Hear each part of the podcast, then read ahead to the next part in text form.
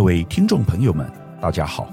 本周我要和大家分享的题目是：台湾企业面临当下不确定的环境，应该如何走出去，到海外拓展版图，以创造更好的未来？不知各位有没有感觉，台湾从来没有像现在一样引起那么多全球人民的关注。过去虽然台积电作为护国神山，有八成的股权。持有在外资手中，但事实上，全球有很多国家的人民并不认识或了解台湾。从某个角度来说，俄乌战争提高了台湾的知名度。为什么？因为全世界都在关心台湾会不会成为下一个乌克兰。当然，台湾和乌克兰完全不同，中国大陆和俄罗斯的实力也不相等。英国《经济学人》杂志去年三月封面故事。宣称台湾是地球上最危险的地区。俄乌战争发生后，欧美国家以及亚太国家，包括日本、澳洲等，也都表示对于台湾安全的高度关切。最近国际上有很多这方面的讨论。美国配合其印太战略，组成印太经济架构 （IPEF），邀请亚太地区十四个国家加入，主要目的。就是为了要围堵中国。上周，台湾派了一个阵容庞大的代表团，浩浩荡荡前往华府参加由美国商务部主办的 Select USA 选择美国投资高峰会。台湾团总共有两百六十五人，由行政院政务委员邓正中带队。另外，国发会主委龚明鑫这次也有前往。美国商务部助理部长表示。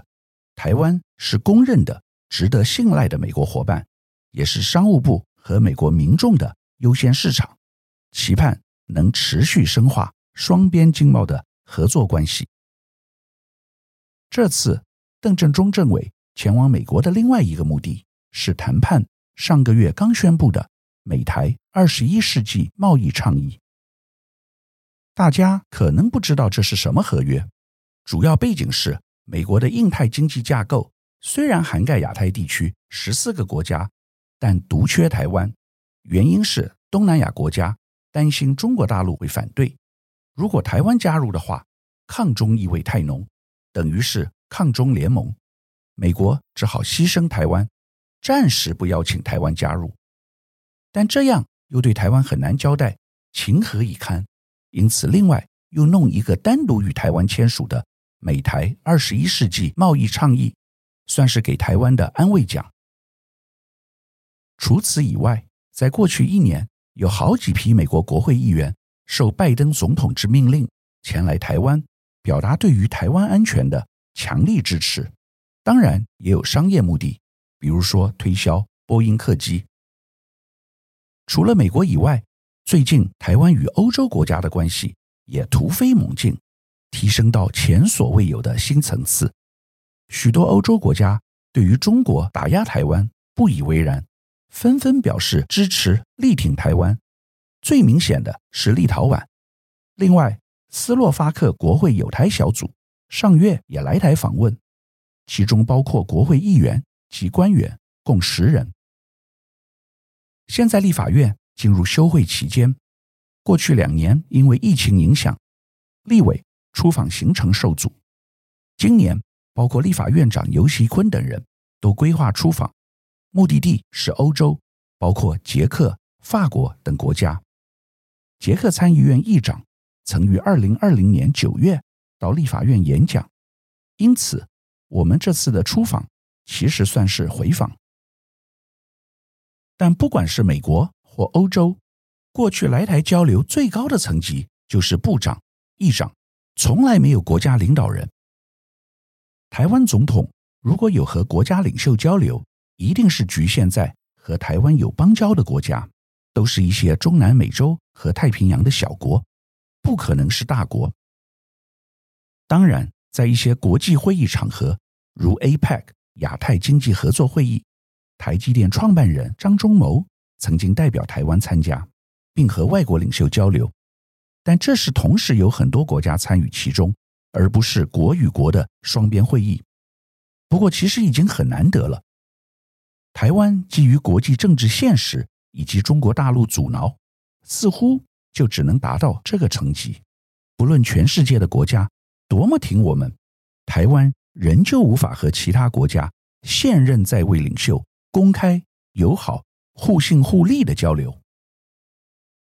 然而上周我发现，台湾在亚太地区突破传统外交障碍，进化到前所未有的新境界。就在大家在国内吵吵闹闹的同时，鸿海董事长刘扬伟在短短一周内和亚洲三个国家的领袖见面，分别是印度总理莫迪、印尼总统佐科威以及泰国总理帕拉育。这是何等不得了的成就！因为这几个国家都是亚太地区最重要的经济体，不仅对台湾而言，对全世界所有国家，包括美国在内。都是想要优先结盟的对象。先前，台湾企业与外国重要领导人见面的记录，也是由鸿海所创下。二零一八年六月，鸿海集团旗下富士康在美国威斯康星州宣布投资一百亿美元，打造十点五代面板厂，计划创造一万三千个工作机会。当时，由红海创办人郭台铭和美国前总统川普。一起举行破土典礼，非常风光。不过，这个投资案最后没了下文，主要是因为威斯康星州的商业和投资环境发生了巨大变化。红海这次在一个礼拜内和三个国家领导人接连见面，而且刘扬伟还不是总统，你知道这有多么困难吗？各位可能没有概念，但我可以说。绝对比日本职棒明星大谷翔平在同一场比赛连敲三支全垒打还要难很多倍，这是超级台湾之光，值得大举称颂。但为何各位没有注意到？因为这代表民间企业的力量超越政府。请问小英的脸要往哪里摆？难道外交部的同仁都没有在努力工作吗？假如政府连郭台铭先生自掏腰包，花六十亿元捐 BNT 疫苗都不愿意公开肯定他的贡献，那又怎么可能会把国民外交的卓越成就特别提出来呢？我相信红海的公关也非常有政治智慧，不愿意刺激官方，保持低调。那就由我来为红海表扬。当然，这绝对是公正客观的，不是置入性行销。刘扬伟董事长的亚洲行。反映出一个现象，那就是企业超越国家。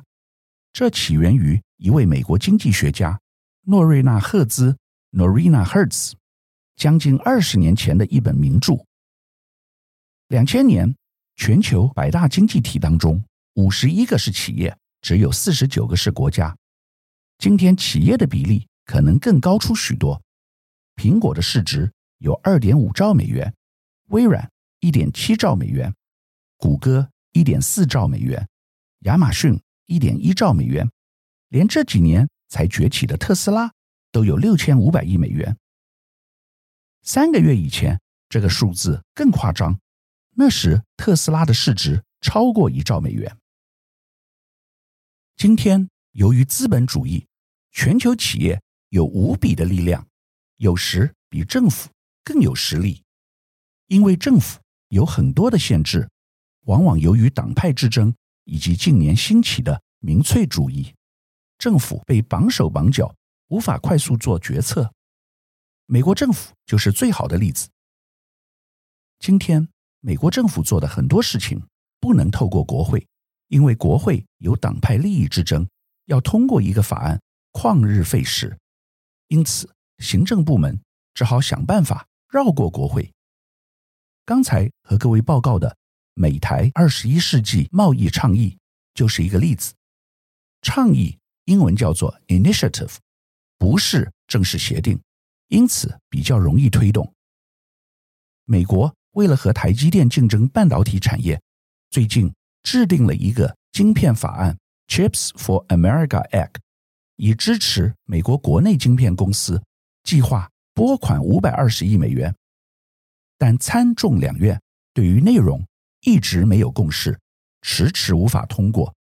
因此，英特尔 CEO 基辛格非常悲观，上周宣布无限期延后其在俄亥俄州的投资计划。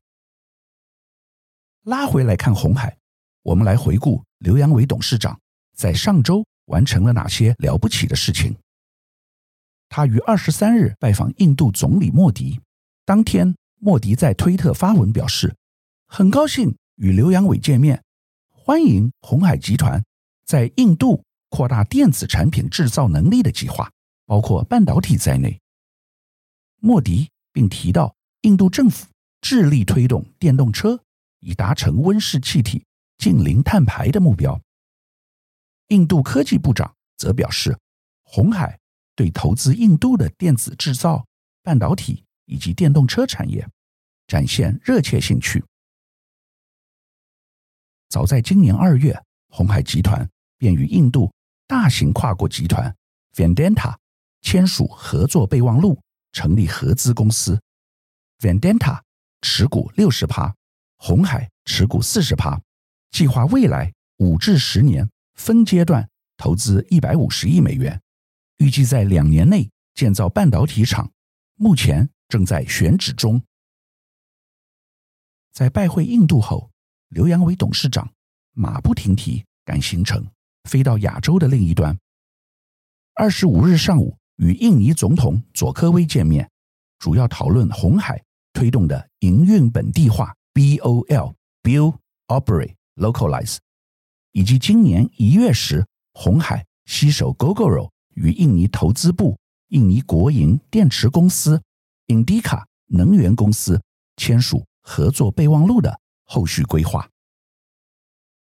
根据彭博报道，印尼投资部长在一份声明中表示，鸿海正在考虑要在印尼新的首都努山塔拉建立电动巴士系统和物联网智慧城市，支援当地三百四十亿美元的建设专案。印尼的特色在于地大物博，资源丰富，有将近三亿人口，而且生产电池的关键原料。镍。据媒体报道，鸿海计划投资八十亿美元与 Gogoro 在印尼建立制造工厂，生产电池与电动车相关产品。在访问了印度和印尼之后，刘扬伟董事长接着又前往泰国拜会总理帕拉育，双方针对电动车发展方向进行交流。刘阳伟对这次会谈保密到家。没有透露任何相关计划，但早在去年，红海给予泰国第一大企业泰国石油公司 PTT 预计在泰国东部新建电动车工厂，近期也准备动工。泰国本来就是东南亚重要的汽车制造基地，有相当发达的汽车相关产业，许多国家都在泰国布局，争相拓展电动车。韩国 LG 最近在当地收购电动车充电制造商，为进军电动车市场做准备。鸿海与泰国石油公司合资的电动车新工厂建好以后，预计从二零二四年开始生产，初期年产能有望达五万辆，二零三零年则拉升至十五万辆。刘扬伟也向总理承诺，会进一步。将泰国打造成电动车产业的重要枢纽。我们来检视鸿海在东南亚及南亚印度的投资布局，和三十年前其在中国大陆的投资有何不同？我认为有以下几点：第一，东南亚不仅是工厂，而且还是庞大的市场，有六点五亿人口，可以作为产品的出海口。当然，中国大陆也有十四亿的人口，但在一九九二年，红海进入大陆投资初期，仅是利用其人口红利，以低廉工资培养竞争力，生产电脑和手机等产品，再出口到美国市场销售。但今天，红海在东南亚和印度的投资，一开始就是以当地市场作为主要考量。第二，东南亚每一个国家都不一样，并非单一市场，因此必须在不同国家和当地企业进行合作。中国大陆是单一市场，又讲中文，因此台商先天极有优势。但东南亚每一个国家都不一样，语言不同，文化不同，商业习惯不同。过去台商在中国大陆那一套拿到东南亚完全不管用，因此一定要重新因地制宜。基于东南亚各个市场的特性，台商。不应什么事情都自己来，最好有当地合作伙伴。红海在印度、印尼、泰国均选择和当地知名企业形成策略联盟伙伴关系，但这也引发一个问题：红海合作的对象均为当地领导企业，比如说泰国石油公司 PTT 就是泰国第一大企业，有良好的政商关系。以及广泛网点，那台湾其他企业又该怎么办呢？事实上，这是很大的挑战。大部分中小型台商不可能去很多国家，顶多一两个市场，而且还有资金和人才的问题。因此，台商应考虑打群架，避免单打独斗。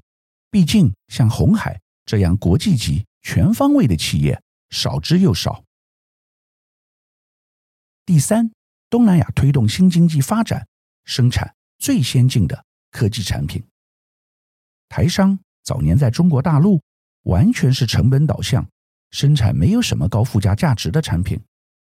早期台商在东南亚也是如此，生产运动鞋、成衣和简单的加工产品。但这次红海在东南亚及印度的规划，针对电动车甚至半导体。说明我们已不能再用昨日的角度去看待这些东南亚国家。